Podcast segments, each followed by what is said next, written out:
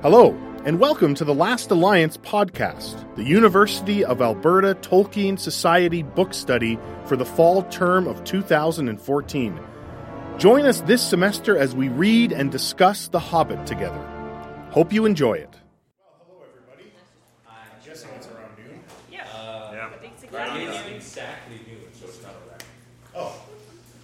All right, can someone shut the doors, maybe? Just uh, so that there's not too much. Do they shut? Yeah, they shut. All right. Um, welcome to sort of a midpoint of the semester, I guess. I thought was past the midpoint. Midpoint was last week. Welcome to around the midpoint. ben, you can't sit there. It's just that you said like the middle point last time. So I Ben, you feel have to like stop taking what I say literally. You're such a literalist. I'm sorry. So, welcome to this Hobbit book study. Uh, in this, uh, uh, if you're like me, you're looking forward to spring. So, um, and next year. does anyone have any? Do we have announcements? We have lots of announcements. Awesome. Okay. Love announcements. Friday. Love them. There are people who are going to trick or treating. If you've signed up with Alex, she is going to make a post So with the fun. groups and the information. Uh, trick or treating is 6 o'clock on Friday, which is Halloween. Dress up, whatever costume you want. Doesn't have to be Tolkien. Uh, meet here around 5.30 in the lounge. Then uh, once everyone's there, like, you guys will go as a group to Eka or Sub or wherever they tell Alex to go. And you'll go trick or treating and it'll be fun. But Alex will make a post about that on the Facebook page, so watch out for that. Hopefully she'll tag everyone in it. Can I can I say something about that? Yes. So this is trick or treating with the campus food bank, which means we're actually going around and collecting perishable foods for the food bank. But often people will also give us candy. Uh, it's very important if you go to remember to keep the candy separate from the perishable food, or it will be confiscated by the campus food bank people, as we discovered last year. much As to you our discovered. dismay, as all of our candy was taken, as well as the cans of beans and pork. So So you meant to collecting non-perishable food, right? yes, You said perishable. yes, right. And when I say perishable, I meant non-perishable. See, Rick, I think you just need to stop being non-literal. Yes, Like This is confusing everyone. that's maybe part of the problem. Like how flammable, Yes. flammable is. Okay. Right. We're gonna we have Okay, all okay. of our more. Trick or treating, fun, Friday. Meet here at 5.30. Candy. Uh, we have another games night on November 7th, which is the Friday of the November long weekend. It'll be in this room, I think like 5 to 10 or 6 to 10. The same as the last, 6 to 10, same as the last games night. People can bring board games, we'll order pizza. There will probably be junk food and pop and stuff. The Fun. time coming out. Uh, the end of November is our main term party. Uh, so it's our presentation night. It will be here on the 21st? 20th? What is that Friday? 21st. 21st. It'll be in this room on the 21st. Uh, so if you are thinking you might like to present, now is a good time to start thinking of what you might present. Uh, we'll have a piano here. Send me an email. I'll send an email with more specifics. Send me an email if you want to present, and I'll add you to the program. That's always a lot of fun. Uh, Nick has inklings. Yeah, Thursday, 12 to 2, and uh, for those of you who might not know, Saturday, November 1st, is the first official day of NaNoWriMo, National Novel Writing Month. So if you'd like to participate in that, then uh, next Thursday the, at the Inklings will be a good time to sort of get together and try and do our best to survive and endure. So it's a great fun. Lucas has an announcement about his faculty. Yeah, completely unrelated to Tolkien Society. Starting in January in the winter term, department uh, my department, Resource Economics Environmental Sociology, is starting uh, experiments, which you can participate in. They're econ experiments. There's no probes in your brain. Um, Shucks, I was looking for It's just it's like an hour ish per session. You make money. Like you play some little game, and depending on how you play the game, you make more money or less money. So I'm gonna hand around little wood flyer things. If anybody's interested in registering, you can like register and then not go to anything. Um, Do we still get money if we do that? no. Um, what kind of system is that? Nick? Maybe that's the game. But yeah. So if anybody's interested, I'm gonna pass these around. Take one. Also, tomorrow around 2 o'clock are the, uh, the letters of J.R.R. Tolkien. So, of course, you're always welcome. Tomorrow we're going to be looking at some letters about the Istari. Yes. So, yeah, okay. All right, great. Thanks. Uh, so we'll move right into our challenge, which was to create a sword of metal and then name it. Or right? draw if you could. Or draw, oh yeah, or draw a metal Bring sword. Bring a sword of sorts and name it. Yes, bring, Did- draw did some kind of blade metal? and then name it with Someone a name. suggested bringing a metal sword, and then I opened it up to metal. Right. Yeah, but it wasn't restricted. So do we have any? Do we have any uh, submissions for our challenge? Okay, Nick and Susanna. Two. All also, right. as you're getting your challenges out, a note that if you wanted to participate and didn't have time, we do still publish a journal at the end of the year, so these are really good prompts if you don't know what you want to submit to the journal. Uh, it's always really good if we can get lots of submissions, so if you want to like submit one to me later, it will be included in the end of your journal, even if you didn't bring it today. Oh, do you want to grab the cup, Lucas? Yep. I saw it when I was getting the cookies and I just left it there. All right. Well, why don't we start with Sprinkler? Nick and then we'll do Suzanne. How does that sound? Okay, I cheated, so keep that in mind. I brought a sword from home. You shouldn't say that before I made my judgment. Generally, After you've won is a better. Be prepared well ahead of time. Alright, so this is my blade, Nash Durb, which in black speech means blood rule. And I mentioned it as something that would have been forged in Barad-dûr in the service of the Dark Lord, which is what I would be doing and if I were in Lord of the Rings. So. Yeah, it's perfect for the, the role. So. well, what's the name? Uh, well, I, I looked up the black speech and I combined the words Nash Durb, which means serve blood and rule. I figured Okay. it was pretty cool. Wow. Thank you. Nick. Good job. I like to think of mine as being slightly more practical. um, it's in two pieces, so I'll have to pass it around. It is the midterm slayer. um, the the hilt is made of HB pencils for ease in filling out multiple choice forms. Um, then there are a layer of textbooks which contain all the information you could possibly need for your midterms. Mhm. And to help you get through all those textbooks, there's a very sharp serrated blade uh, to help you saw through them. Yeah. And then an extraordinarily sharp end here which helps you cut through essay questions. Wow. There is unfortunately one drawback, and that is it does not help you with finals. It only does midterms. Oh, yes. Nice. Yeah. I should point out that Nick's sword also has a one serrated edge, just so that we're we Two, actually. A two serrated edges. Which edges. means you can't do essay questions. Right. No, but it could soften your flesh out pretty easily. Oh, Can I have okay. a copy of that for the journal, or can I like make a copy at some point? Oh yeah, you can have it. I'm not gonna carry Yeah. Most of my midterms are done. I don't think I need it. Yeah, that's awesome. Hey, Brian. Yeah, grab a chair if you're in. Yeah, exactly. So, uh, okay, so that's going to be passed around. Uh, Nick, you can pass yours around too if you like, although let's try not to actually kill anybody.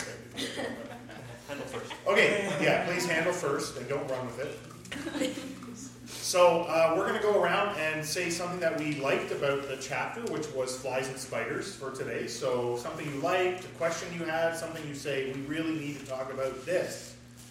And uh, why don't we start with uh, whoever has been out of the country most recently, And then go counterclockwise. and then go counterclockwise. Oh, damn. I didn't read the chapter.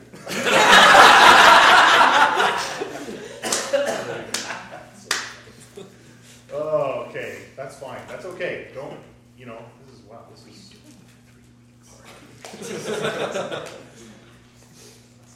no, the midterm slur.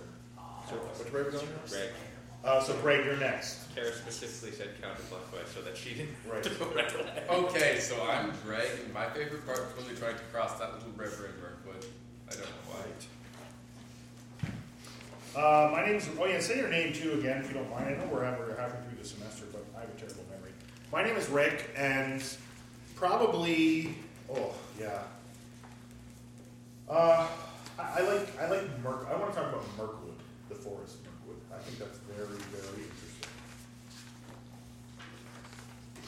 I'm Brian. I, I uh, I'm always uh, fascinated by the, the poem uh, songs, Lazy Lob, Crazy Cob. Uh, I'm Ben, and something that I found interesting was uh, just after Bilbo like fights the first spider, it says uh, also Bilbo had slipped his ring on before he started. That is why the spiders didn't see him coming. And it's funny how like we reading, having read Lord of the Rings, we know this is like the most powerful ring in the world, and in here it's just like, oh yeah, he had the ring on. Whatever. That's why they didn't see him. I'm Nick, and I did not read the chapter. Um, I'm Angelina. My favorite moment is when Sting gets named. Right. I'm Anya. Um, I'm not sure if I really have a favorite favorite part because I just love this chapter. Except maybe when they're lighting the fire and there's bugs everywhere. Um, I'd like to talk about how, regardless of the fact that it's halfway through the book, the dwarves are still pushing off like odd jobs onto Bilbo. Like, oh, we don't want to do this. Let's let's give it to Bilbo. Oh, yeah, this has to happen. Obviously, it's going to be Bilbo who does it. And if he doesn't know how to do it or does it poorly, they're like, oh, well, everything's your fault. I'm Heather. I think my favorite part is when Thranduil is questioning Thorin, and Thorin will only say that he's starving. I just think that he's so sassy. I love it. That's exactly what I wrote in my book. I'm Shelby. I have to go with you entirely on that. I just sat sit there laughing at that part. Uh, my name's Daniel, and I guess something I'd like to talk about is again with Rick Mirkwood and Bilbo's dream about the wooden king and his crown, and how Mirkwood may have used to be or should be without all the evil in it. I'm Corinne, and I really enjoyed that, you know, after they have that brief interlude where the spiders stop coming, Balin absolutely insists on knowing every single detail about how Bilbo got the ring, even though they're still in imminent danger. Uh, my name is Brenna, and my favorite part is the like pure shock and relief of Bilbo coming up out of the tops of the trees and seeing sunlight and butterflies. My name's uh, Jessica, and I uh, just found interesting the small bit they have about the relationship between elves and dwarves, and I think that should be explored a little bit more, especially when we learn more about that in other books later on. Um, I'm Sarah and I did not read the chapter. Uh, I'm Jesse, and I think my favorite bit is how Bilbo's suddenly like some kind of action hero when he's fighting the spiders. I'm Josh. I kind of want to talk about the fact that the spiders speak English while the wargs don't. and, and which one is more animalistic? Uh, I'm Susanna, and I also found that very interesting, the fact that they're um, insulted by Bilbo's song. But I also really loved the bit where they would see a fire and they'd walk towards it and then all of a sudden it would go out. Just, that was really creepy and I really enjoyed that. I'm Jordan. Uh, I didn't get a chance to read it this week, though I do recall really loving the spider aggravation poetry. Um, I just find it hilarious and overall quite amusing. I'm Taryn, and I like the part where um, after he kills the first spider, uh, where it talks about somehow killing the, the killing of the giant spider all alone by himself in the dark without the help of the wizard or the dwarves or anyone else made a great difference to Mr. Baggins. And so I'd like to kind of talk about maybe how it makes this difference and what that difference is. Um, I'm Braden, and I just like Mirkwood in general. I think it's really fascinating place with a cool history. Um, that's my favorite part. I'm Kara, and my favorite part in this chapter is the black butterflies that look like purple emperors because I really remember reading that as a child and having a very distinct image of that. And something I'd like to talk about is the really dark change that the tone of the book has taken. Like there are lines in here about very blasé lines about actually like killing someone. Like we always talked about, killing doesn't happen on screen, but here you have Bilbo killing spiders and Bombur hoping he never wakes up again, and it's just I don't know. I think this chapter is a very definitive turn. Um, Lucas, and I did not read the chapter this week. Okay, great. Thanks, everybody. So uh, I'm going to start with a line. Um, so we're back, so that we left the dwarves at the edge of the forest. Gandalf has left them. Gandalf has left the dwarves in the care of Bilbo, which is a big change, right? Uh, but I just want to talk, just so we're at the edge of Mirkwood, and the question that I have is, at what, at this point in the story, what might, so and this is going to be hard because of course we've all read this many times, most of us, but if you're reading it for the, if, try to imagine that you're reading this for the first time, and now you're at the edge of this forest, you've just come through everything that we've come through, what might you be expecting to happen in the forest? Yeah, Nick. Bad things. Okay, bad things. Okay, Kara? Um, Gandalf to come back and save them at the last minute. Gandalf to come back, okay. Uh, Jesse? Oh yeah, I was gonna say some kind of unexpected ally or something. Okay, unexpected ally, okay. Uh, Shelby. Shelby? Um, I always was thinking like how much they force in the do not lose the path. It's like they're gonna get off the path. Yeah, right. It's, yeah, okay, Ben? Uh, them to somehow lose all their supplies and magically get more. Okay. All right. So I just want to I just want to make a note of what Beorn says in the previous chapter about Mirkwood. As as sort of Tolkien kind of setting us up for what we might expect. So on page 124 in this version, I don't know uh, which versions it's going to be in other ones. Uh, it's toward the end of the chapter. Well, yeah, a few, few pages before. Beorn is describing Mirkwood. He says, Mirkwood is dark, dangerous, and difficult, he said. Water is not easy to find there, nor food. The time has not yet come for nuts, though it may be past and gone indeed before you get to the other side.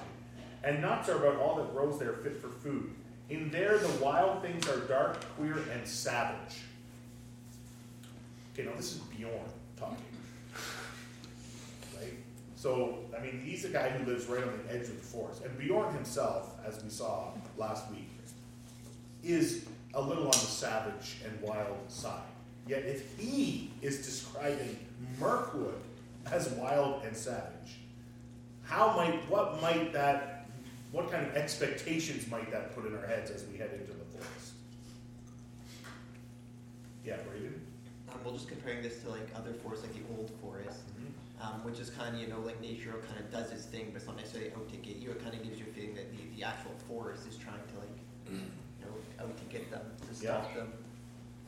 Okay.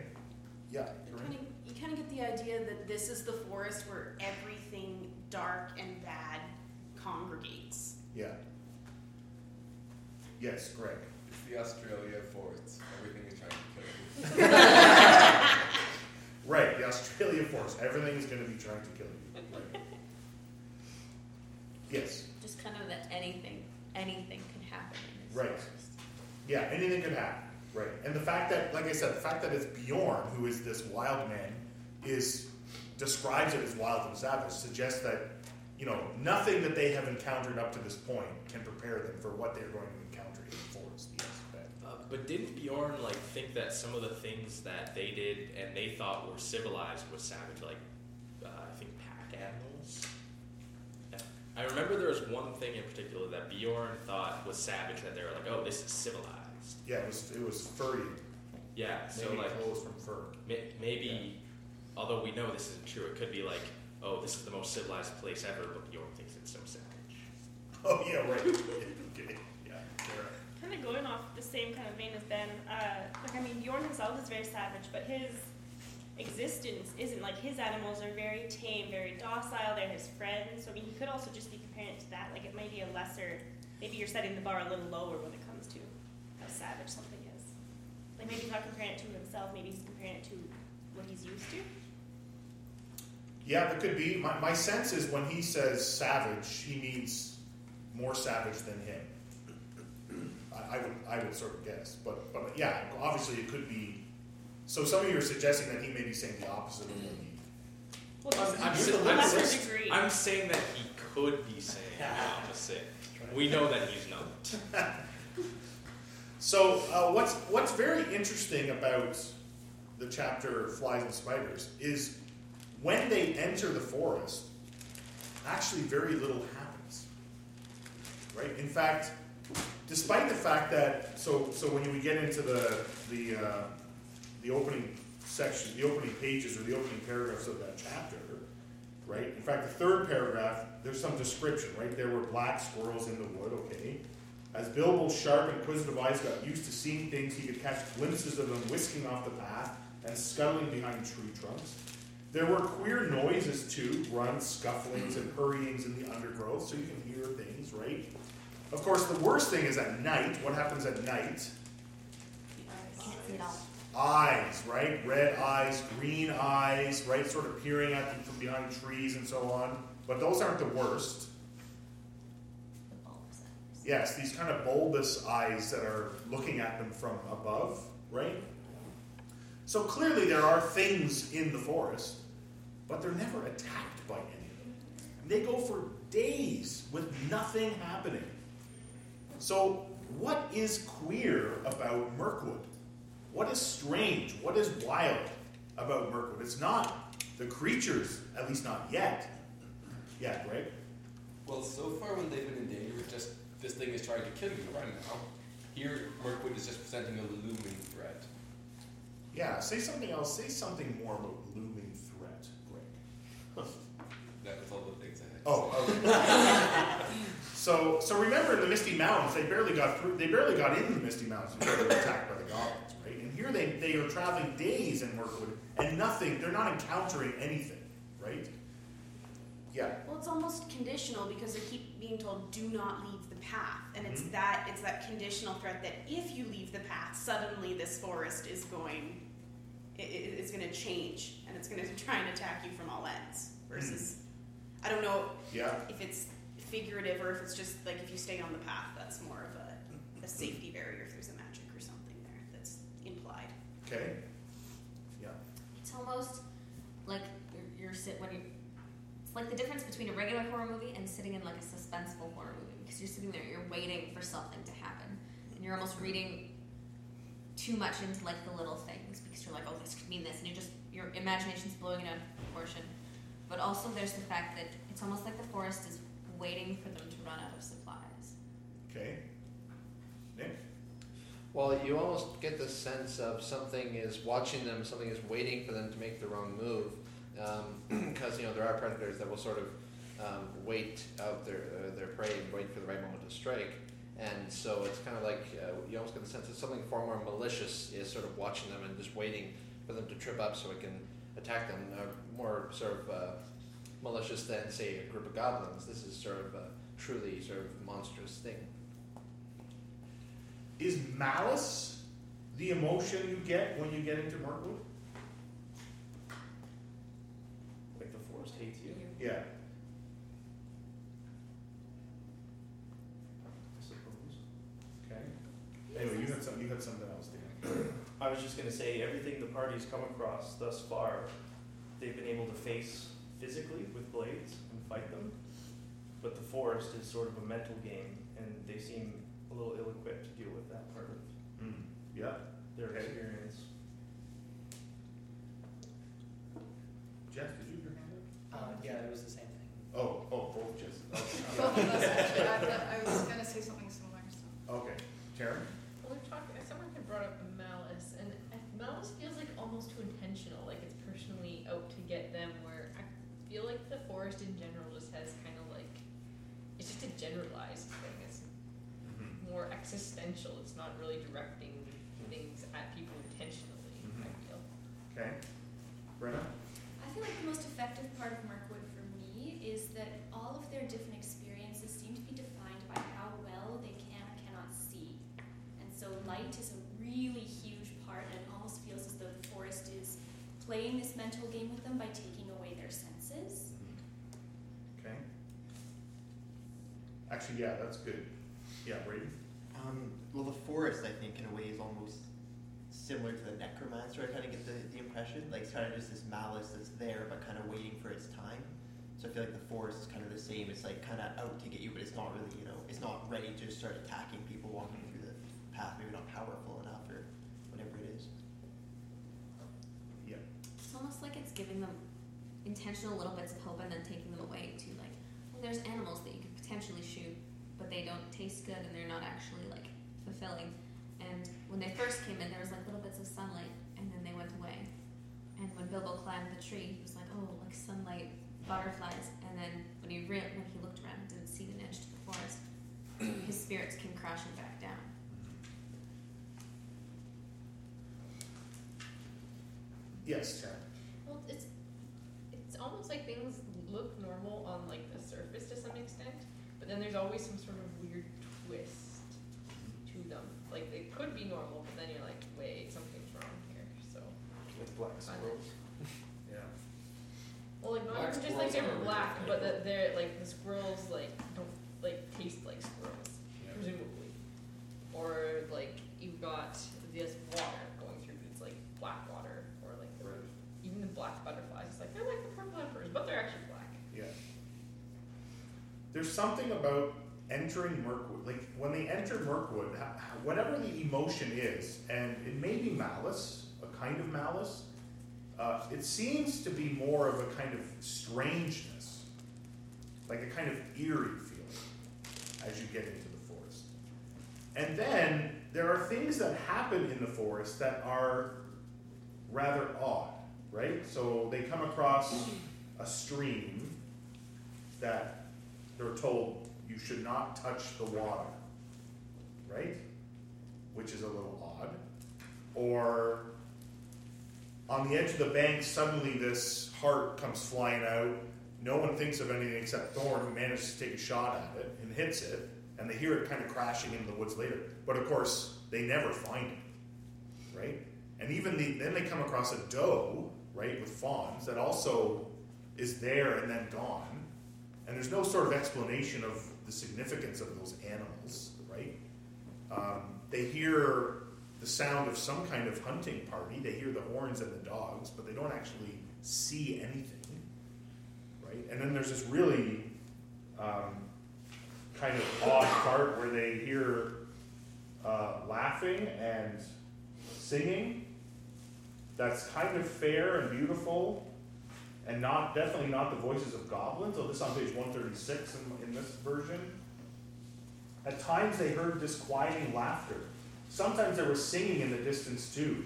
The laughter was the laughter of fair voices, not of goblins, and the singing was beautiful, but it sounded eerie and strange, and they were not comforted.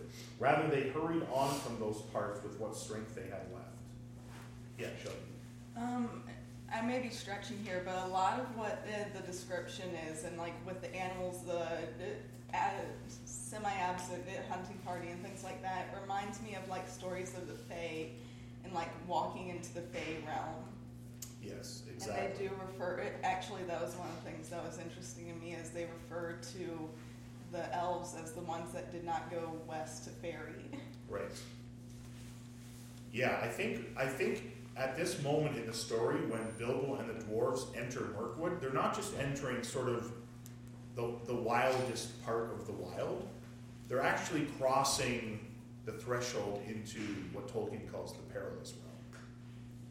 Right? This forest, it's not malice. It's enchanted. Right? And that is very important for the story, but also it's very important in Tolkien's sort of mythology because, of course, for Tolkien, fairy was not Tinkerbell, right? Which is the modern iteration of fairies, right? For Tolkien, fairy was the medieval fairies of Sir Gawain and the Green Knight, right? They were they were large, formidable, they were dangerous, right? They weren't small, diminutive, hiding behind flowers and using leaves as umbrellas and flitting around like right? That was not what tolkien thought as fairy right? He thought them as as as dangerous as perilous right? Um, so can you think of another forest in middle earth that was described as perilous? Fangorn? jesse? Jess sorry? Lothlorien? Yeah, actually not Fangor. Lothlorien is described by both Boromir and Aragorn as perilous. What is perilous? What does that mean when something in Tolkien's world when it's perilous? Does anyone? What is the perilous realm? Uncanny and unsafe. Uncanny, unsafe. Yeah. What else do you know of the perilous realm? Yeah, Taryn. Well, to some extent, extent, like it's a suspension of normal. You're kind of crossing this threshold into kind of like to say spiritual. I think gives it like the wrong Mhm. kind of slant. But you're crossing into like this boundary between re- what you know to be reality and into a realm where anything can happen. Yeah. and That anything can be dangerous. Yeah. It can be anything. Right. Okay, Josh. Unchanging. Unchanging. Okay. Say more about that, Josh. Um, Lothlorien, Mirkwood, Valinor, they're all places where things don't die, but they don't change either. Okay. They just carry on the same as they've always been. Yeah. Just, just like the elves do. Okay. Yeah, Shelby. I think the the path is sort of the best uh, analog of it. It's like you're walking on a knife a knife's edge. If you stray past that, anything could happen to you. Anything. It, it's uh, you're taking your life into your own hands if you go off that path. Same in like Lothlorien. If you do anything beyond the norm, what they allow you, you uh, you are faced with wrath or things like that. Things that it's uh, it's somewhere where you are very much not safe. You have just a small degree of you're allowed here, and that's it. Okay. I almost want to say the feeling I get from it is loaded. Like there's tension, so much tension. It's like so many possibilities that like you're scared of like what happens if you if you stray but a little unintentional unintentional quote. Um, you know, because it's like, and it's it's so stagnant that it's almost or so unchanging that it's almost stagnant in that sense. Um, but Lothlorien and Mirkwood, I think the difference between them is that Lothlorien has um, Galadriel's power that kind of keeps it a little bit more alive, whereas Mirkwood is so is so unchanging that it became stagnant. Okay. So they kind of have that opposite ends of the spectrum. Okay.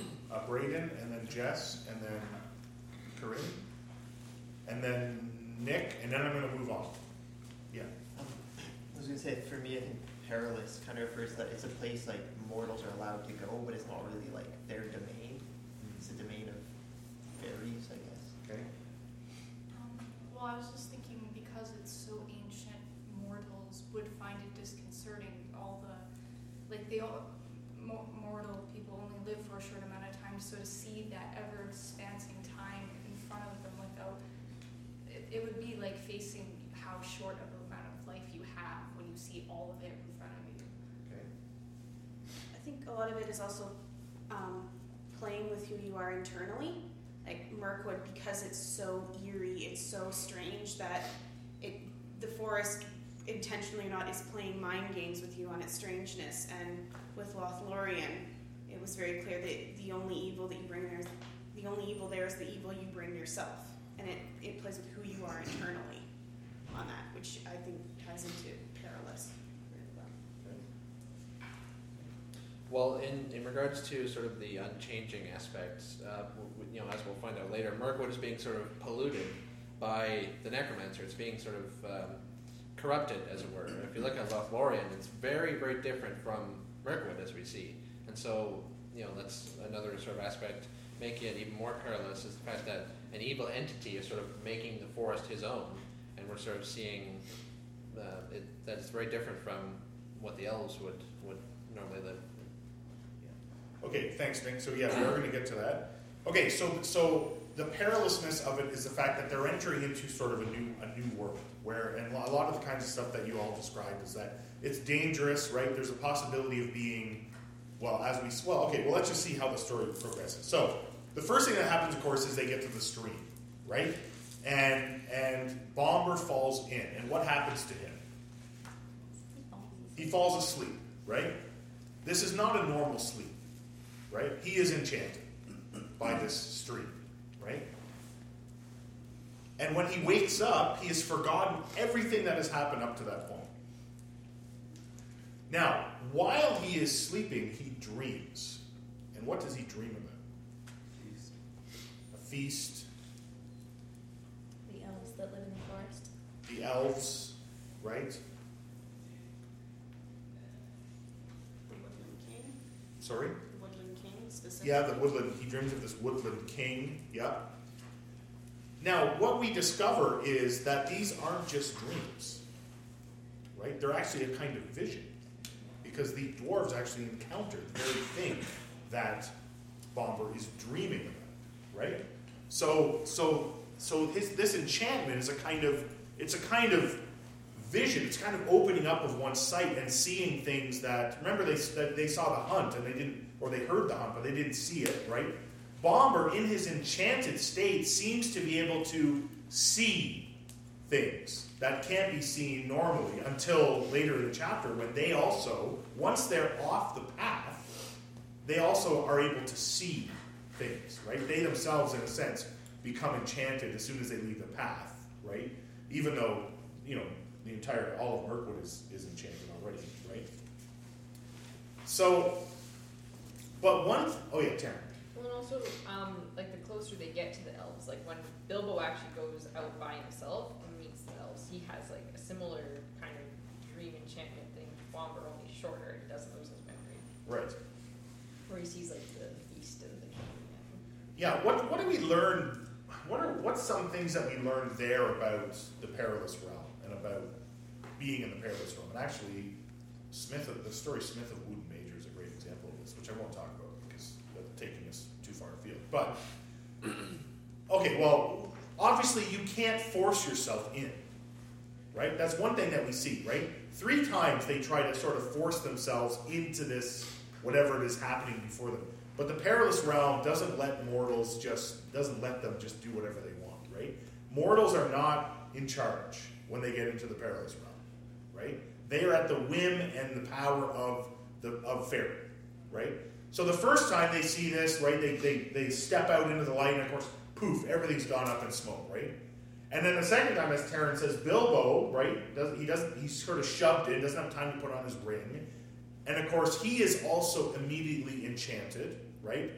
In fact, they, they even say he's become like Bombur, right? And they say that? Yes. Yeah, right. So, so, so it's a very similar kind of experience, and he also, you know, he, he falls into a sleep, right? And then the third time, what happens? Thorin gets taken. Or Thorin falls asleep, and when everyone's left, he gets taken. Yeah. So this time Thorin steps in, right? And this time he also falls like a stone, enchanted, right? And then he is captured, right? That's one of the dangers of the perilous realm, right? Is the possibility that you will be taken and that you won't be able to get out. That's one of the things that makes it perilous, right? Is this possibility of being of being taken. Yeah. Tara. Oh, I'm, it just reminds me of sort of those old fairy tales about where just like about like the fairy rings or whatever. It was like if you step in there, then the fairy will get you and you'll be like asleep for a hundred years. Kind of that same Right. feeling and that same danger. Yeah. So, so Mirkwood, yeah, Mirkwood comes to represent this perilous realm that is very dangerous for mortals to enter. It's like a knife edge, as, as, as Shelby said, right? It's very dangerous for mortals to enter because there's a possibility that you'll be captured, right? Uh, Mirkwood is the realm of the Elven King. It's his realm. And you don't travel in that realm without permission from the Elven King. In fact, it's a crime, we find out, to walk in the perilous realm without permission, right? The gates of the Elven Kingdom are magic, and no one can, can go in and out without the permission of the Elven King. Unless, of course, you're Bilbo and you have a magic ring, an enchanted ring, a ring that actually comes from the perilous realm. Then, of course, that gives you access of a kind, right? Um, so, Thorin and company, they've entered this realm, right? And not only have they entered it, but they have dared to intrude on a feast of the Elven King. And in so doing, they are Thorin anyway is captured, and eventually other, the others will be too. So, right? So, so that's sort of what what Tolkien is getting at here with Mirkwood is that they're entering into the realm of fairy, right? And for Tolkien, it's very important that we see that as a very dangerous place, right? And that comes out throughout a lot of his, his mythology, right? Um, but, and this is getting to Nick's point, there's something else going on in Mirkwood that can't be solely attributed to the fact that it's the perilous realm and that it's enchanted. And how is that expressed in the chapter? Because, of course, the necromancer isn't mentioned, neither is Dol Guldur. Yeah, Jess. Um, me? Um, Yeah. Uh, the spiders, I, giant spiders. I mean, you see in Lord of the Rings the Shelob and all those associated with the dark magic, as it were. So I've in Tolkien's works, you kind of see that he associates spiders and that kind of darkness with Sauron or um, Morgoth or with the darkness. Right. Yeah, and so that's the ultimate expression, and we're going to get to the, the spiders. But before we get to the spiders, how do you, right, how does the chapter sort of express what Nick has been talking about? What, what word or term or does it use? And you already mentioned it, Jess. What is the what is the primary characteristic of the experience of the dwarves in Bill in Mirkwood? Dark. Darkness, right? So, for example, in fact, uh, interestingly, that's exactly how Merry describes Bilbo's experience in the Two Towers, which, of course, I do not. Because why not?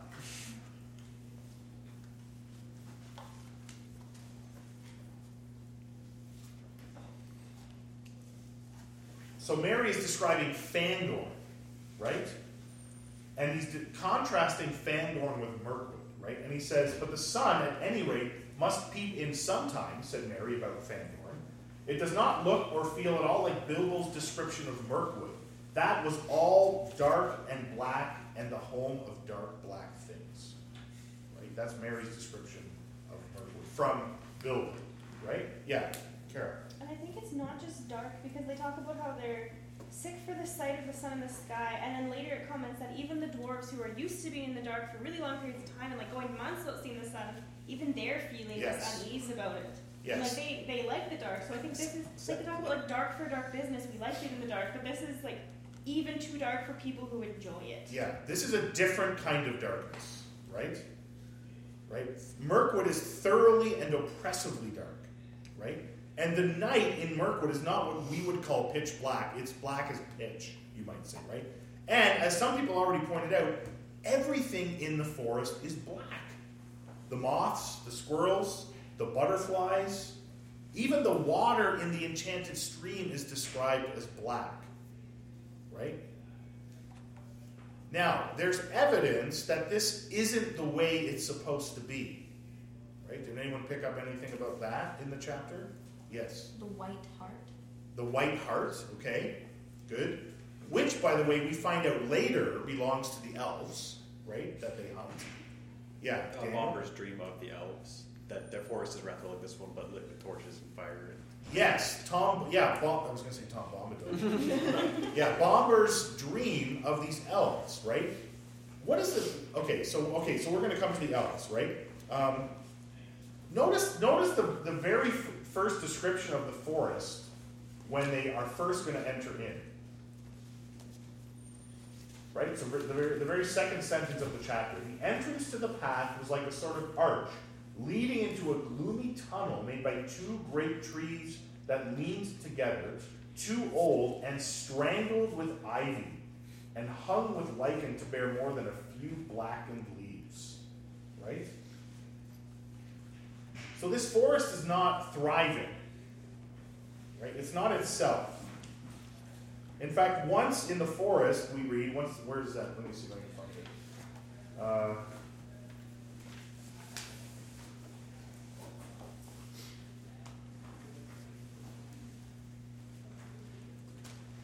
Oh, yeah, the second paragraph. As their eyes became used to the dimness, they could see a little way to either side in a sort of darkened green glimmer. Darkened. Occasionally, a slender beam of sun that had the luck to slip in through some opening in the leaves far above, and still more luck in not being caught in the tangled boughs and matted twigs beneath, stabbed down thin and bright before them. But this was seldom, and it soon ceased altogether. Okay? This is a forest that is not healthy right? It's sick. And of course, we okay. What was that? Is that time already coming up? It's quarter two. It's quarter two. Yeah. Well, oh, uh, oh, so welcome Eleanor, who I think is the only one who's joined us, right? It's a small group this week. Actually, Was no, it? there was It half of- be. All sorry, those we lost about half of Okay. We had more people than Timbits, so we had to say the Timbits. we had to scare them away. Strategic Wow. Timbit withhold. It doesn't usually At least we get some chocolate this way. Let's do that. oh, maybe you're just wearing I was just Timbits. kinda Maybe I'll these are like the last thing. Uh, so Eleanor, do you have anything about the chapter that you liked or that you want that you want to talk about or share with us? This us? thing sounds super sketchy. Could somebody please remind me which chapter we were Uh, supposed flies to and spiders, Merc, the Mirkwood chapter. Oh, yeah. Um, I have I didn't actually read it unfortunately, but I will say my favorite part of this novel is specifically the Mercer part.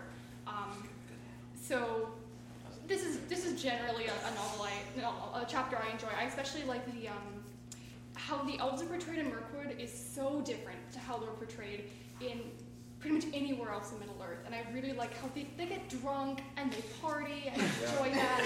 Um, and they're not sad elves. I like that. Yeah, Thr- Thranduil is a very unique elf because he likes gems and treasure, and he has Yeah, a we're gonna wine get to that. collection, and yeah, he's very Yeah. Nifty. That's necessarily unique though in the grander mythos. Hmm? I don't know that that's necessarily unique though in the grander mythos. Well, Like, no, but I mean within Lord of the Rings and, Yeah. and The Hobbit, yeah. Yeah, it's almost a dwarf-like love for it. Which is Yeah, okay, but we're going to get to that. But before we do, we want to talk about the spiders. okay? Yes. Because they were, as Jess mentioned, sort of the uh, the ultimate expression of the darkness and corruption in Mirkwood are the giant spiders, right? Uh, the nastiest things that they see as they're walking through Mercury are the cobwebs, if you remember, right? And it's the bulbous, enormous eyes staring at him from above that he dislikes the most of all the eyes, right? So right away, the chapter is kind of setting us up, right, for this. Not only that, but how is the spider colony described later in the chapter? Does anyone remember? It's calling me again. How can you hear that? Oh, it's not on volume. I, you're just hearing things. Sorry, I have to get this. It's because I'm a chaplain, so I got I have to answer this. Yeah, hello, it's Rick.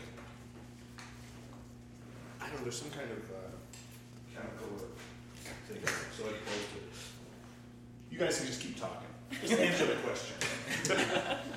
I'm in the middle of the process. Who else hates Oh, who How else? the spider colonies categorized? How is it Describe, described? I can't actually find that Who else hates spiders? One. Oh yeah, the colony. Great. Did anyone find it? No. Yeah, Josh.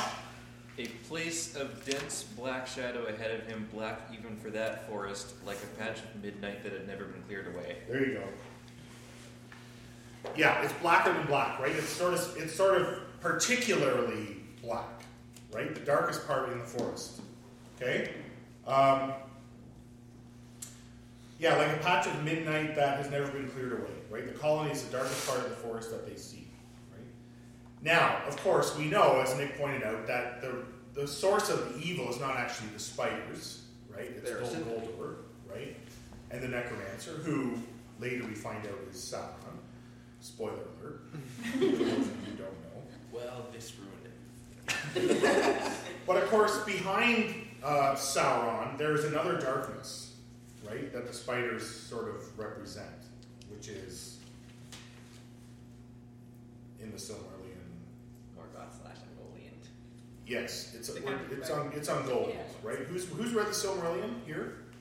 Okay, most people. Rest of you Okay. read it next term. Yeah, next term. Yes. Oh, yeah, next term. So we're gonna get excited. this, I'm right? actually gonna have people help me read it because it's been so hard for me to get Yeah. through. Yes. And I'll, I have the I'll worst pretend time like thinking you're like about half it. of It's the a study for it next term. Not here next semester. Okay, so I mean, okay, so uh, in the Lord of the Rings, we learn that the spiders of Mirkwood are in fact distant descendants of Ungoliant's famous last living child, who is Shelob, right? And when so when Tolkien describes the spider colony as darker than midnight, I think we're supposed to take that not literally, Ben.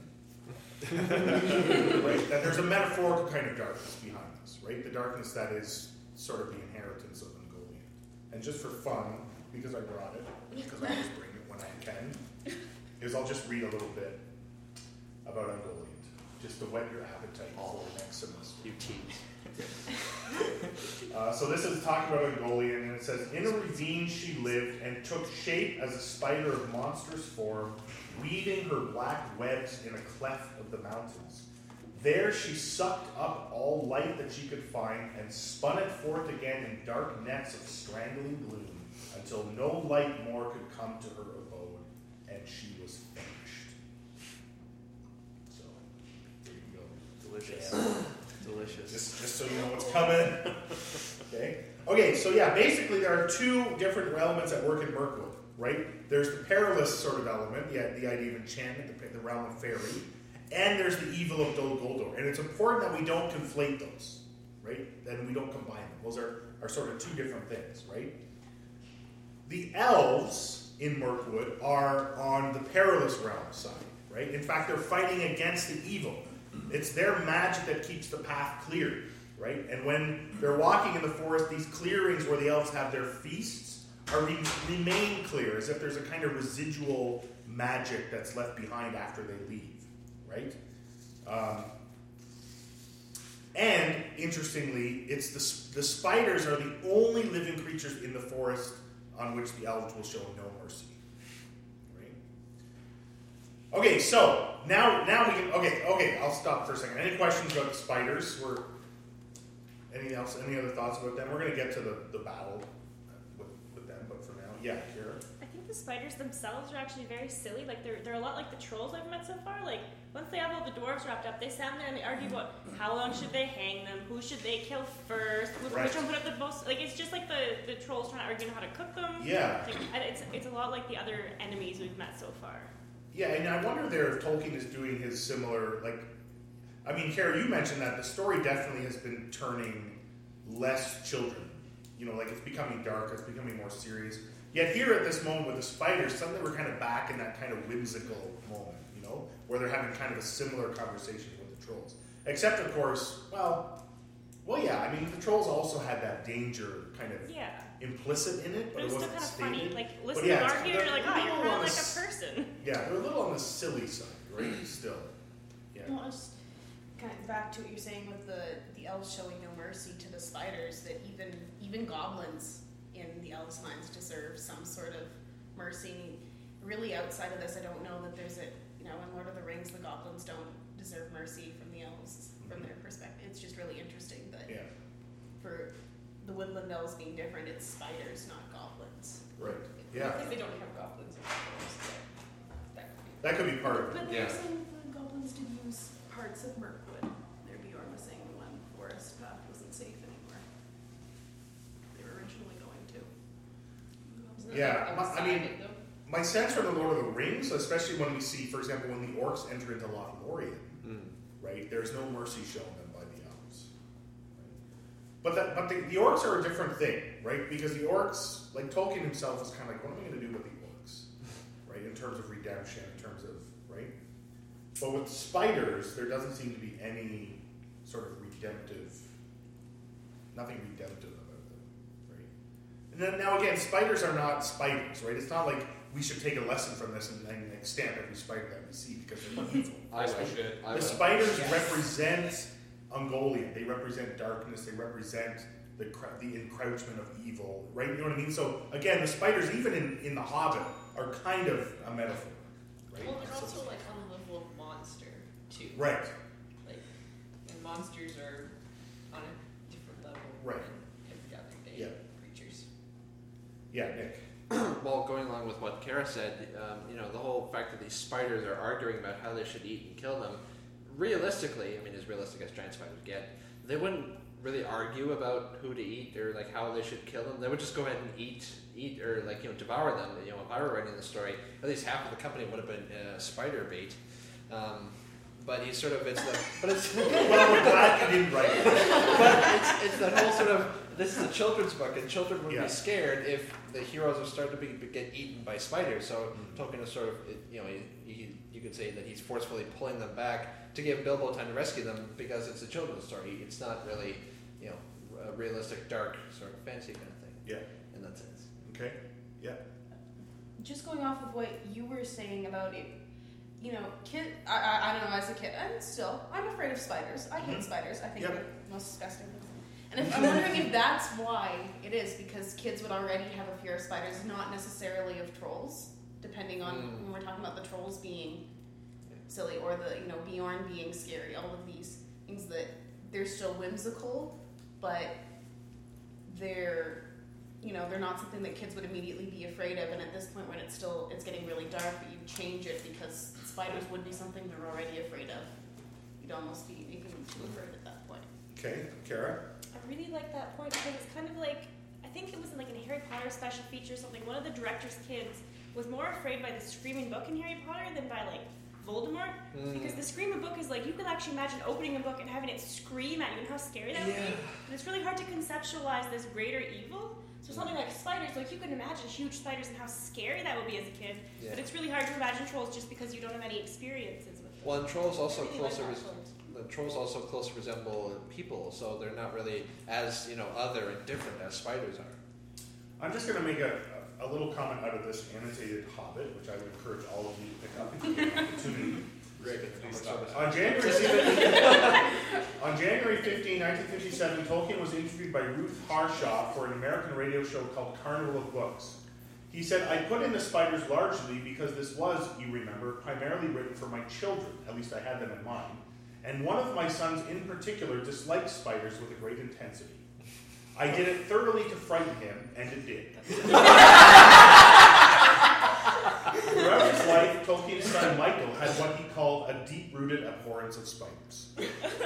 So there you go, little biography. Well, Tolkien did as well. Reinforced by his father. Yeah, Tolkien I think may have gotten bitten by a spider. Well, he did, yeah. He got bitten by a tarantula. Like Tarantula, yeah, yeah. it was a tarantula. But he was only a toddler, so Yeah. But he insists that has nothing to do with the depiction of spiders in his books. Right. yeah. Right. Yeah. Okay, okay. I want to move on to the elves because also we're going to run out of time here. Okay, uh, so the elves. What do we think of the elves? What are some ways that they're described in the story? In this chapter. More dangerous and less wise than their other kin. Yes, more dangerous and less. Okay, so why don't we just go to that paragraph? We'll start there, I guess. There's a lot of places we could start, but we'll start there. So this is on page. 206 in the blue book. Wait, more dangerous and less wise. One might say savage. Ooh, savage. Do you have a different version? Wild. wild Uh, this on page Oh, I thought you were 154 in the this No, no. It's amusing. amusing. Uh, and we get a basically a one paragraph summary of the Silmarillion. So there you go. Uh, so I'll just read this. Uh, the feasting people were wood elves, of course. These are not wicked folk. Uh, if they have a fault, it is distrust of strangers. Though their magic was strong, even in those days they were wary. They differed from the high elves of the west, which, by the way, would be the elves of Rivendell, and were more dangerous and less wise. For most of them, together with their scattered relations in the hills and mountains, were descended from the ancient tribes that never went to Fairy in the west. Notice that the word fairy shows up there. There, the light elves and the deep elves and the sea elves went and lived for ages and grew fairer and wiser and more learned and invented their magic and their cunning craft in the making of beautiful and marvelous things. That is razor power. Before some came back into the wide world. In the wide world, the wood elves lingered in the twilight of our sun and moon, but loved best the stars. And they wandered in the great forest that grew tall in lands that are now lost. They dwelt most often by the edges of the woods from which they could escape at times to hunt or to ride and run over the open lands by moonlight or starlight. And after the coming of men, they took ever more and more to the gloaming and the dusk. Such elves they were and remain, and that is good people. Okay, Josh? I just want to point out that despite the fact that they're more dangerous and less wise, they're not the elves who go around singing silly songs and mocking the dwarves' beards. more serious. Are you sure about that? No, they just captured Okay, well, let's hold off that because I mean, in the next chapter they are going to sing, and the song is not is it's a bit of a silly song. It may not be mocking of the dwarves, but it. But one thing that, it, and that's important because one thing that we learn about these elves that seems to be the same about all elves everywhere in Middle Earth is that they sing, right? And they sing. Okay, I'm going to stop there because next week we're going to get we'll, look at their songs. But anyway, so that's one of the things, right? Is that they sing, right? And that their songs are sort of filled with mirth and joy and laughter, right? And that their voices are loud and clear and fair, right? These are sort of the descriptors we have. Also, what, what other descriptions do we have that tell us about elves? not only the elves of Mirkwood, but I would suspect elves in general. How is the Elven King described in this chapter?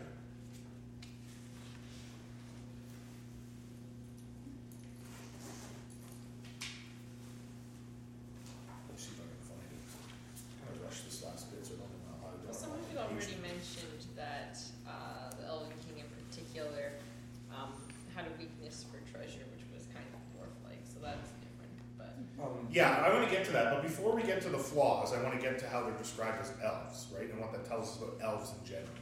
So how, how is the does anyone remember how the Elven King is described?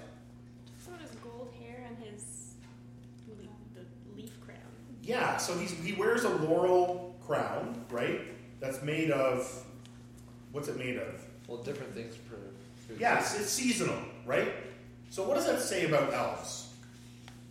Connected to the land. They're connected to the land, right? They're connected to nature, right? That's one of the things that we see about elves. Okay? Yeah, Ben. Uh, after the like Jam's part, it says that his people neither mined nor worked metals or jewels, nor did they bother much with trade or with tilling the earth. Okay. So they kind of, yeah, that kind of is like more with their in tune with the land. They Right. don't like harming it. Yeah. Okay. I don't mean to bring this up again, but it's like uh, everything they're mentioning there with like them being connected to the land, being uh, the joyous nature of them. It's very much harkening back to those tales of fair, uh, the fairy stories. It's like the different seasons for the different courts Right. of fairies and stuff like that. Yeah, one thing, and I don't know whether this comes from, and Karen could probably speak to this. I don't know if this, I don't know what the degree to which medieval elves, which is where Tolkien is getting his idea, were as connected to nature as sort of the modern, like the more diminutive elves are all very natural, right? They flew around with, with gossamer wings and under umbrellas of leaves, and like there's, there's there's still a very kind of natural sense to them. Did the medieval elves, like Sir Gawain and the Green Knight, this guy comes in with an axe and his head gets lopped off and he picks it up and walks out with it. Like, that doesn't you know, it doesn't sound like Tinkerbell. There's like the fairy court. Yeah, And- like there is descriptions of like how it's it's kind of like the king's court, but it like with like these people in like these amazing like royal outfits, but it's just like they're mysterious and they're riding through the woods. And I, I'm not familiar enough with like a wide enough range to be able to speak generally. Yeah, okay. We should read Sir Gawain and the Green Knight sometime. Okay, um, however, okay, so so you have a sense where these elves, like the elves in Rivendell, there, there's a joy about them, there's a beauty about them. Uh, these particular elves might be a little more wild, a little more dangerous than the elves in Rivendell, but they're still good, right? That, and in fact, it's capital G good, capital P people, right? So this is still like we talked about different characters, right? How how in the wild the eagles are sort of like good, but not as good as the elves.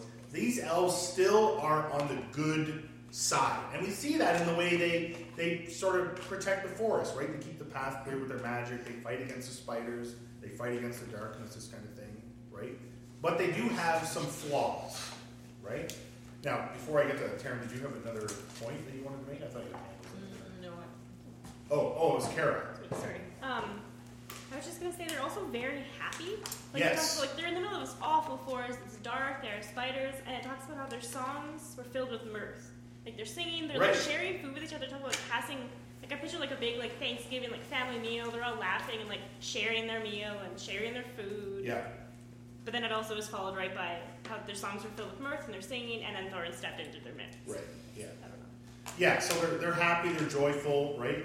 Okay, but they do have some flaws, and one of them we've mentioned, which is the uh, desire for treasure, which we're going to get to. There's a flaw that's mentioned before that. It's actually in the paragraph that we just read. What's one of their flaws? Treasure? Uh, no, the one, the one, the one Distrust of strangers. Yeah, they have they have a distrust of strangers, and, and they even mistreat them a little bit, right? Which is considered a flaw by the narrator, right? Uh, which you may consider an under, maybe an understandable flaw, considering what's happening to Mirkwood, but at the same time, you know, distrust and suspicion uh, is never a good response to evil. That doesn't. That's never going to resolve? Okay, Jess, and then Corinne. I actually remember um, during Two Towers, the Rohirrim and their distrust of Aragorn and Legolas and, and um, Gimli, and how that could be associated with um, as a as a fault, though uh, understandable fault. Right. Because at that point there was a lot of bad stuff going on in Rohan. Yeah, and that does that does bog the whole thing down a little bit with all of it. That, that's part of the problem, right? Is distrust and sus- suspicion, even though it's often done in the name of safety and security. Sorry, this is my political. right? It doesn't actually resolve any of the real issues that are, you know, it's just it just bogs down that stuff. Uh, Corinne and then Nick. Well, and kind of to go off on, kind of to go with what you're saying is also there's there's a little bit of racial profiling going on with the they particularly don't like dwarves because they Right. had war with some faction of Yeah. dwarves way long ago, and so all dwarves must be bad. Right. Yeah. Even though dwarves Yeah. had nothing to do with it. Right. Yeah. Well, and you know this incident, the one coming right up, as we'll see, where you know the Thorin and the company get imprisoned, it sort of uh, doesn't it doesn't really bode well for international relations with the dwarves because uh, this this this, this incident lends itself towards the enmity that both sides feel for each other. Yeah. Yeah, okay, the other fault, that's good. The other fault that we men- and we already mentioned this, right? Is that the king had sort of an unhealthy desire for treasure, right? That's going to come up more as we get later in the book when we're going to talk about the dragon lord. But for now, a couple comments is it's not as if um, loving treasure or loving things that are beautiful is in and of itself bad. But what is the motivation that we're told for the Elven King's desire for treasure?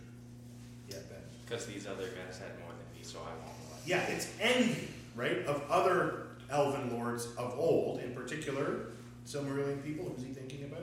Thingol. Thingol, good. We'll get to that when you read the Silmarillion. It's not bad. Stop it! He has a sword. Um,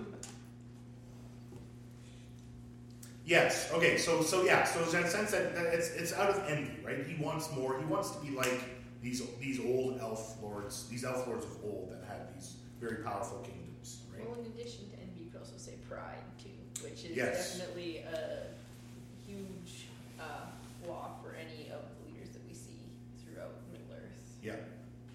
Yeah. Yeah, Nick. Well, I mean, uh, if we're sort of talking in you know seven deadly sins terminology, you could tell like envy and pride they almost go hand in hand. Because if you're envious of something, you're thinking, why don't I, why don't I have it? Why why did they have it? I should have it. You know, I'm deserving of it. And then also envy, I consider to be sort of the most toxic of all the sins because it, long given enough time, it can sort of um, you know, stir up the, the other sins within you. If you don't, if someone else has something you want, you hate them for it, or you, Yeah. you lust after, you know, like all these other things. Uh, envy is sort of the source of all of them. Yeah. And so that's sort of a black mark on. Yep. Um, yeah, exactly.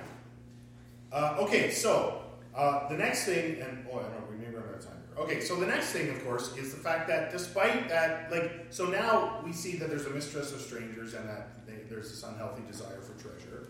But overall, the elves are good people, right? And they are really, you know, they fight against evil and against darkness.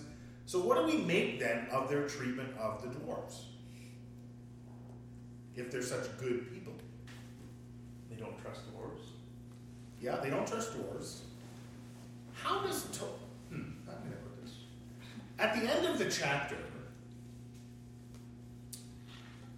do you feel a sort of ill will toward the elves? We, I don't either. Well, they're not cruel to Thorin. Like it goes that specifically out of the way to be like, well, they like even though he was their prisoner, they weren't gave him like plenty of food. I mean, it wasn't Yeah. like feast food, but it was like good, normal food. Yeah. How does Tolkien make sure that you don't feel any ill will to the elves at the end of the chapter, even though they are? Okay, yeah, Kara. He's very good at turning like giving both sides a very rational argument, like why did you attack my people? Why did you interrupt my feast? Why are you attacking my lands? Yes. Which is all very rational things. Like you can't really hate someone for asking those questions, but Thorin's also answering, well, because we were hungry, because we were starving, because we were lost. You also can't hate him for that because that's also a very rational reason to be doing the things he did. Yeah. So I think you, you see both sides of the coin really. Yes, Tolkien does a really good job in this chapter of presenting both sides of the, of, of the argument, right? In ways that make you sympathetic to them, right? Yeah, correct. Well, and he also does a really good job of um, comparing the wood elves to the goblins. Like Yeah. the goblins would do this, but the wood elves don't. Right. Because we already know that the goblins are bad. Right. Yeah. Right. So you have the the wood elf, right? The, the king, right? Which is a very good argument, right? The king's perspective here, he is feasting in the forest with his people, right? And suddenly they're attacked three times by dwarves, right? And he already has a distrust of dwarves from past history, right? And of course, Thorin doesn't help his case because Thorin refuses to disclose what they're doing in the forest, right? Which is, you know, so the Elven King's response would not be totally inappropriate. We're kind of like, actually, Thorin, you kind of, you kind of, you know, created this problem yourself. You've just been a bit more honest, right? If you hadn't, you know, if you hadn't tried doing it right. On the other hand, when it comes to Thorin's part, he's like, hey, we're just walking in the woods, we're minding our own business. Just like we were minding our own business in the Misty Mountains and the goblins attacked us, right? We're just on our way doing this thing. And yeah, we happen to be hungry and desperate, and we saw this feast, and we thought we'd go in there begging for food. And you're like, yeah, okay, that actually makes sense, right? So they both have stories that are kind of like they they don't they allow you to sympathize with both parties, so that you don't hate the elves at the end of the chapter, which you don't. We don't. Tolkien doesn't want us to do because, of course, as we know, they're going to be allies in the end, right? So Tolkien has to make sure that, and he does this in a variety of places in his works, not just here. Yeah, Taryn. Well, even in the chapter two, like when it's talking about like the ancient grudge of the dwarves and the elves, he's like, well, from the elves' perspective, this was what the war was about, but from the dwarves' perspective, Yeah. this is what it was about. So even there, when he's detailing the grudge, he shows you both sides of that as well. Yeah. Yeah, and it should be pointed out that that that uh, the Elf King is probably aware, may be aware of the fact that uh, one of these major elf lords that he envies so much was in fact murdered by a small band of dwarves. So it's not beyond the realm of possibility Yeah. that right. So again, that's Silmarillion. So you know, just a little hint for you there, Nick. So uh, it's funny how it's funny how Balin actually asks the Elf King if the spiders are his tame beasts, which of course just is the ter- worst thing you can say. and I think the Elf King is justifiably angry at that statement? Yeah, Kara. I think it's also interesting when you get when we met the goblins and they talked about like the old dwarven goblin feuds. It was specifically like they hated everyone equally, even dwarves, except for Thorin and his family because they were really bad to them. When you meet the elves, it talks about how the elves and the dwarves, like some dwarves, had war with the elves in the past, but not actually Thorin. He just knew about it, so it was, Right. he was very specifically allied against the goblins. Yeah. But his family only kind of heard of the war with the elves. Yeah. Yeah. So you're left kind of going, okay, you know, if they if both of them had sort of communicated, they, we probably wouldn't be in this situation, right? But they both are a little bit, they're both being a little bit sneaky and a little bit, and they both have baggage, right? Which is, but you're in the end, you kind of go, I think in the end, these both of these people are probably okay. It's just a misunderstanding. Which is what we want, what Tolkien wants us to think, right? When by the time we get out of the forest and into the next part of the story. So, uh, okay, so now what's our time here? Oh, It's only 1.30, not quite. oh, it's 1.30. Okay, we'll see how we do. So we got to talk about Bilbo in this chapter. Mr. Bay. Bilbo the hero. Bilbo the hero. Okay. The stick. Um, okay, so uh, in the middle of the chapter, uh, chapter eight, uh, Bilbo finds himself in a not in a not unfamiliar uh, situation, uh, which is. Let's see if I can find it. Oh yeah. Yeah, it's on page 143 in this version. So it's right after the break, right after uh, Thorin, the third time Thorin steps in and disappears, and then Bilbo's running around calling other names. But the cries of the others got steadily further and fainter, and though after a while it seemed to him that they changed to yells and cries for help in the far distance, all noise at last died right away, and he was left alone in complete silence and darkness. Then there's a break, and it says that was one of his most miserable moments. And what, moment, what other miserable moment are we supposed to think of when Bilbo says that? Thinks that? When he's alone in the tunnels of the Misty Mountains. Yes, when he's alone in the tunnels of the Misty Mountains, right? So now he's back in that. Now, so he finds himself again alone in the dark. Okay, what are what are some things that are the same about these two situations that you notice in this story? Wishing for bacon and eggs. Yes, right away he goes back to bacon and eggs again. This is so Baggins, of course, is alive and well still, even in the middle of Mirkwood, right? Uh, and he's yeah, he thinks about bacon, eggs, and toasted butter, right? What else do you notice that is very similar to uh, those two situations, Kara? His first, or not his first thought, one of his first thoughts is for the dwarves. like it says after he's dealt with the spider, obviously he had to first look for his friends. And that was one of the things he thought reels in the dark. He's like, I don't know what's happened to them. And as soon as he gets out of the situation, he's like, well, I might have to go back in. Yeah, so so there's a similar there's a similarity there in that he thinks of the dwarves, but there's a difference. What's the difference? Right? In the Misty Mountains, he's reluctant. Right? He's like, oh, I gotta go back in and find them, right? In this case, well, obviously I have to go and find them, right? So there's so he, something has happened now. He's got a little more experience now. He's got a little more experience. He's yeah. actually saved them once. He saved them once. Yeah. Well, has he? Not yet. Well, and it also talks In about like after he kills this spider, it's like there's a little bit of a switch.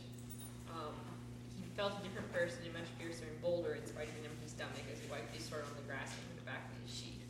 Yeah. So he's kind of like, I don't know, step more, taking like a larger step, I guess, squarely into like Tookish Yes. Okay. in that moment. What what what what is also similar in how he what is he what finally comforts him in the mountains? The sword. The sword. What about here? The sword. The sword again, right?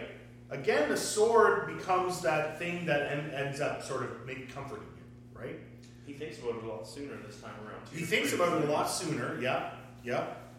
Uh, and he actually also uh, actually uses it for the first time in this story, right? Which is a very significant, right? So, oh yeah, yeah, Taryn. Well, I'm, I don't know if we're kind of like already turning to this, but part like part of the thing is like he hasn't all he's got is himself to kind of trust you. Like there's no Gandalf to get him out of trouble. There's no dwarves Yeah. to get him out of trouble. I mean, even in the, like the tunnels, he sort of still had to get himself out of trouble. But he did find Gollum, who like sort of showed him the way, so he wasn't entirely to his own devices. But this is Yeah. a little bit different. Like he's like if he doesn't do something that like nobody else is going to. Right. Yep. What has Bilbo done so far, really? When when it comes right down to it in terms of the quest, what is actually what has Bilbo actually done? Got them in a lot of trouble. Nothing. Right. In fact, so far, most of the time he's being carried. Right.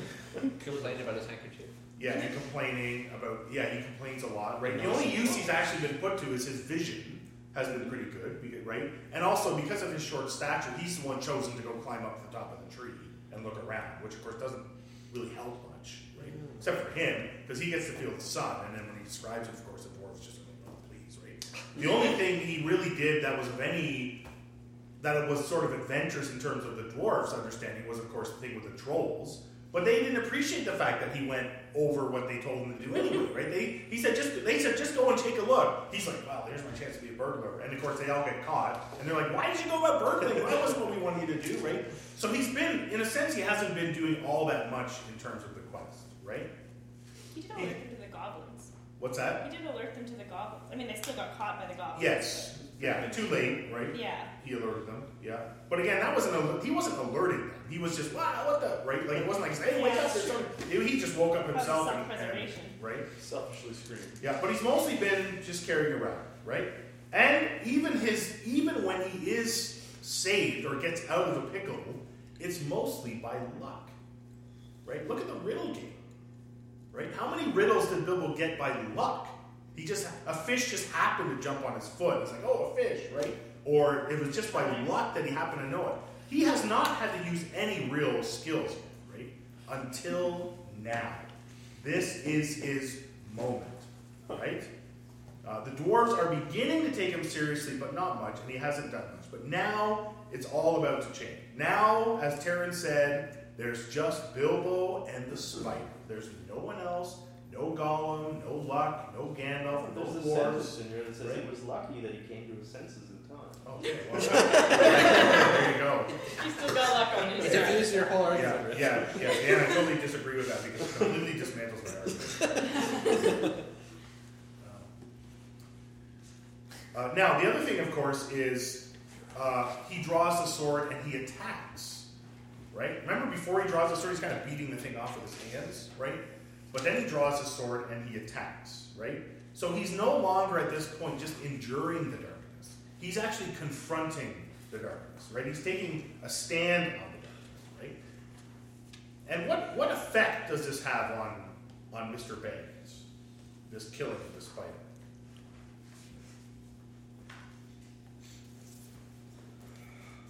Well, now he feels like a first class adventurer. Yes, right? He's no longer thinking so much about his stomach, right? He felt a different person, much fiercer and bolder in spite of an empty stomach, as he wiped his sword on the grass and put it back in its sheath. Remember, he wanted to be fierce, right? Back in Bag End, right? And he was kind of fierce until they started mentioning that some of them might come back. And then he turned into this helpless, reaching little thing on the floor, right? So this, so, but here now he's finally feeling, actually, I am fierce. A different person, he says. And what does he do in the spirit of all Tolkien moments of such import? He names his sword. He names his sword. That's right. Yeah. And what does he call it? Sting. Why sting? He is the stinging fly. He is the stinging fly. Right? There's a reversal here, right? The spider is the one with the sting, right? The one with the power, right? But Bill has turned that around and he becomes the one who stings, right? The stinging fly. Um, Where did you get the stinging fly? That's I what like it says in inside information. I am the. Yeah. I don't know if it says the. I'm the stinging fly. I am he who buries his friend alive and brings him out of, Yeah. alive out of the water. Oh, it's happy. I like that. Yeah. Favorite chapter. it's like three weeks away. Yeah, so when he awakes, the spider is spinning, is trying to sting him, right? He turns it around and he becomes the fly that stings the spider, right? Um, and then, of course, now he's now immediately called on to act on his on his new role as this warrior, right? Which is to go and find the dwarves, right, and to rescue them. Um, In the end, he made as good a guess as he could by the direction which the cries had come and by luck. He was born. Okay, so he was born with a good sheriff. okay. Chanel needs to have first and Yeah, yeah, yeah. I should have read it more closely. But it's still, but it's, but it's, um, but, but there's still a change in him. Like, look at the way that that surround, like, who's in charge now of their expedition? Right? It's Bilbo. He's in charge of the rescue plan. Right? He's the one who says, "Okay, I'll draw them off." Right? And, and then he explains the ring. I'm going to turn invisible. Don't worry about it for a moment. I'll explain it later. Right? And all of a sudden, they hear his voice far. Well, he's mocking the spiders again. They all go chasing him. Right? You know, like he's he is. I mean, this is this is a totally different Hobbit than the one we saw running out of Bag End with no handkerchief. Right? This is a complete transformation. Right? He's in charge. He's got a plan. Right? Even when he's then when when when the you know then he when he leads them off, he goes back, and when sur- when they're all surrounded by the spiders, he's the one kind of dancing. You know, there's this image of him dancing and thrusting with his little sword. Right?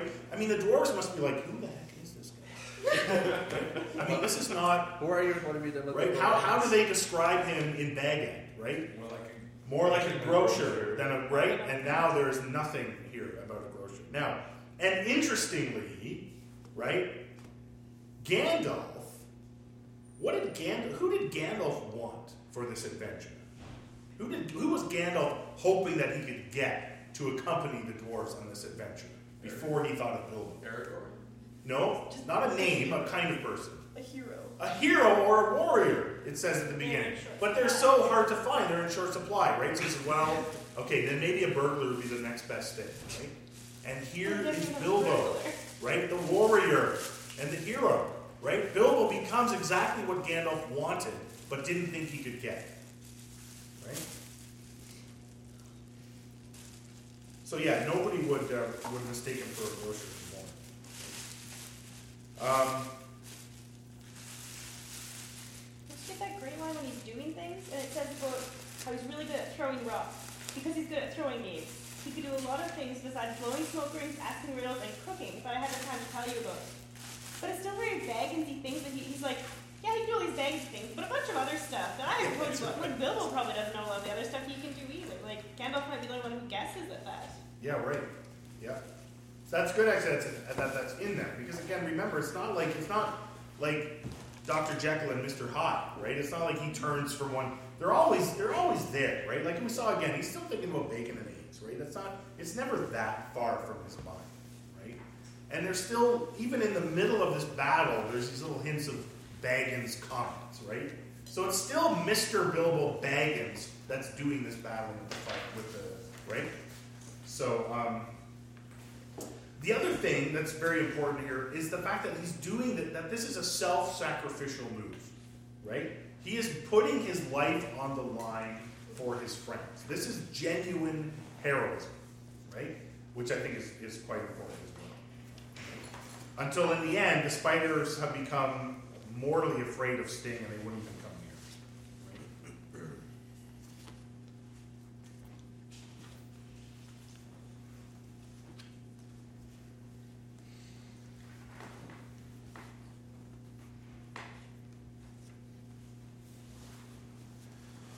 Yeah, right.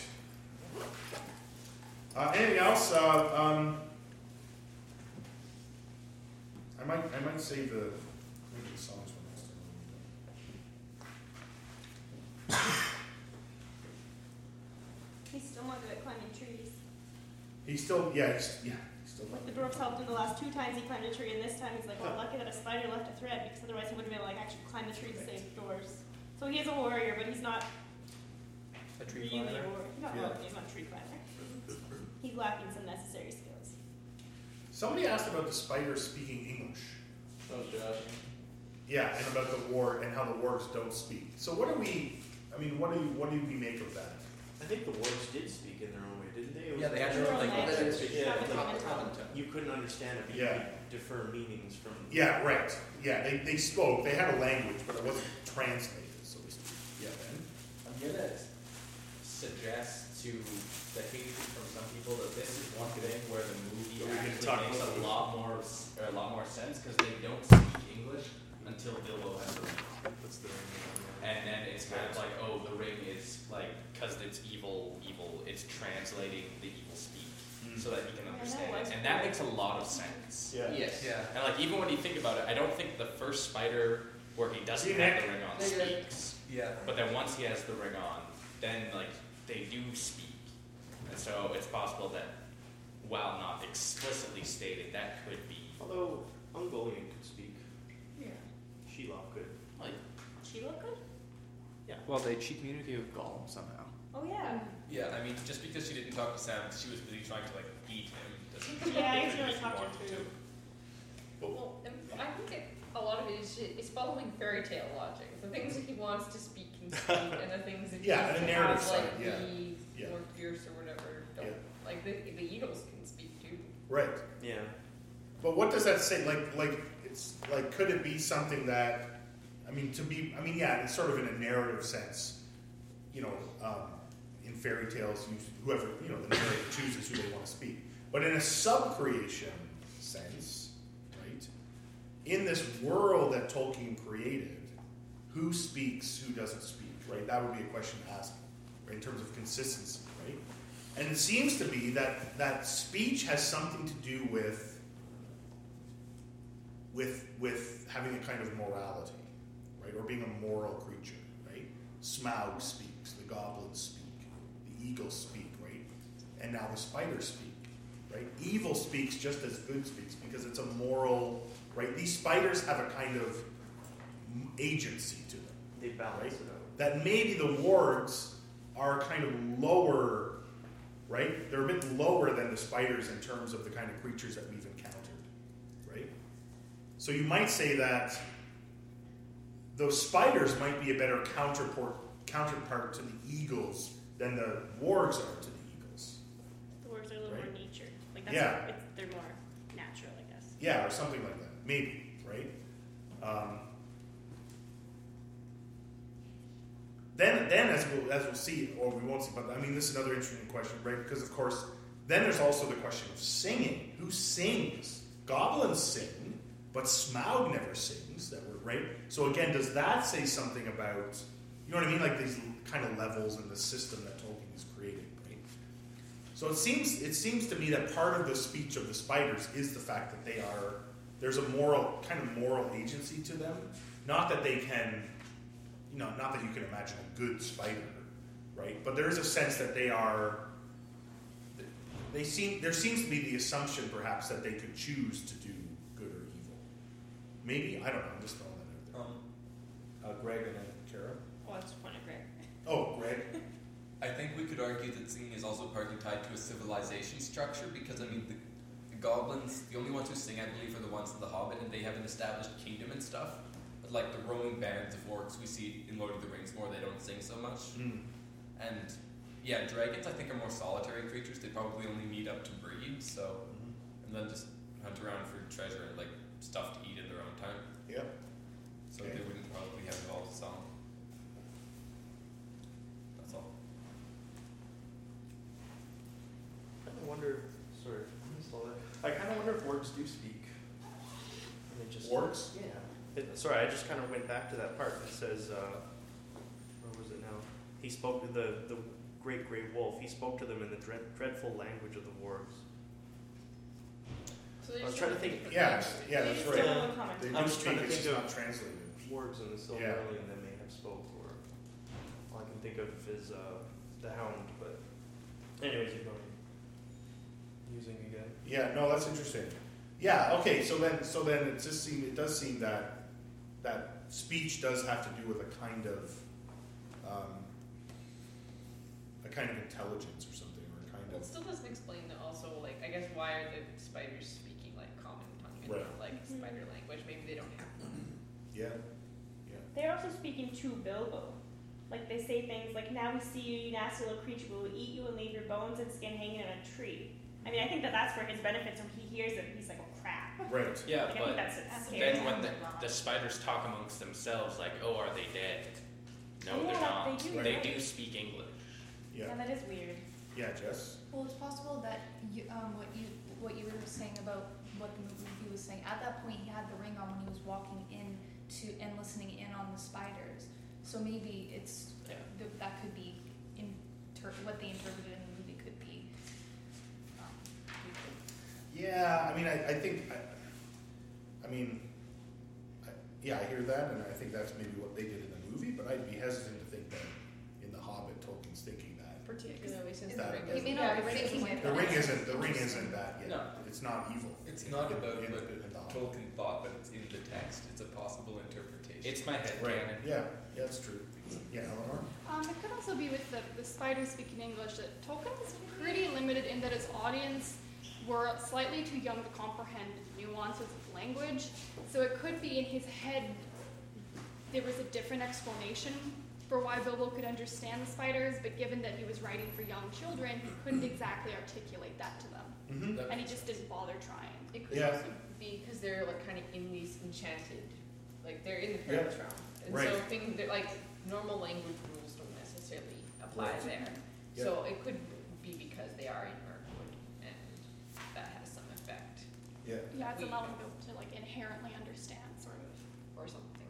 Something weird happens in Mirkwood. I don't even know. Yeah, yeah.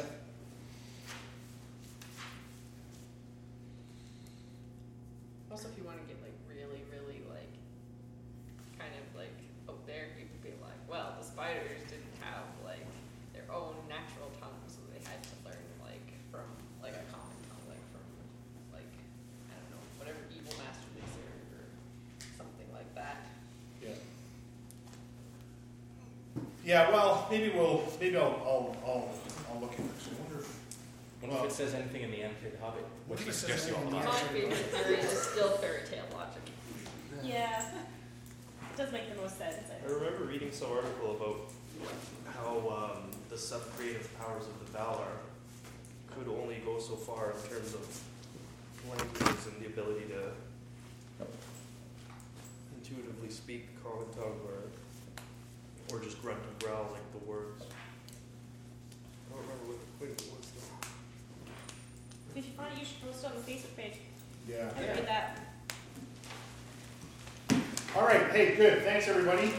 Uh, so two chapters next week. Uh, on the wait, nope, nope. Uh, Barrels Out of Bond and uh, Warm Welcome. And the challenge is to recreate a scene in another character's point of view, uh, maximum 100